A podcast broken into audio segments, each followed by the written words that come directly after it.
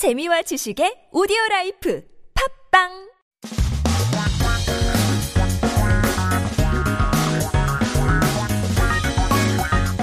한국에 대한 최신 소식과 한국어 공부를 한꺼번에 할 수 있는 시간 Headline Korean. So keep yourself updated with our latest issues.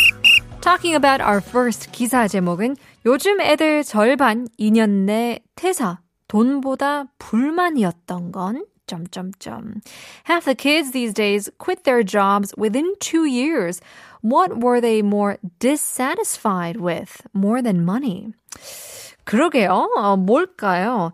So, 취업 사이트에서 2030 남녀 직장인 대상으로 첫 이직 경험에 대해 조사를 실시, 어, 실시한 결과 MZ세대 10명 중 3명이 회사에 입사한 지 1년도 되지 않아 퇴사했다 고 합니다. So 퇴사 means to quit or to resign. It seems there is a bit of a 불만, dissatisfaction uh, with their jobs. According to a survey, the first turnover experience conducted by a job seeking platform, male and female workers who are in their 20s and 30s left the company less than a year after they first started to work. So 퇴사 이유로 꼽은 것은 연봉보다도 워라벨 때문이었다고 하는데요. 업무가 많고 야근으로 개인 생활을 누리기 힘들어 이직했다고 합니다. said that the reason for resignation was because of the work-life balance rather than their annual salary, which the respondents said they quit jobs because they had a lot of work and it was difficult to enjoy their personal life because of working overtime. 워라벨 중요하죠.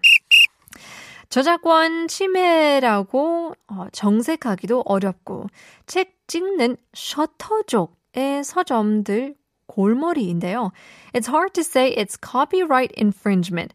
Bookstores are having trouble because of shutter people who take photos of books.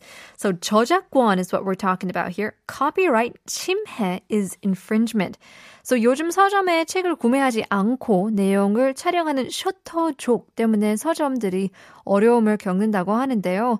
These days, bookstores are having some tough times because of these shutter people. They don't buy books, but they just take photos of the contents. So they are, I guess, um, worried because not only sales decrease, but also books can be damaged. 매출이 줄이드는 건 물론 또 책이 손상돼 어, 피해를 당할 수도 있다고 하는데요. 하지만 저작권 법으로는 단순 촬영은 처벌하기 어려운데요.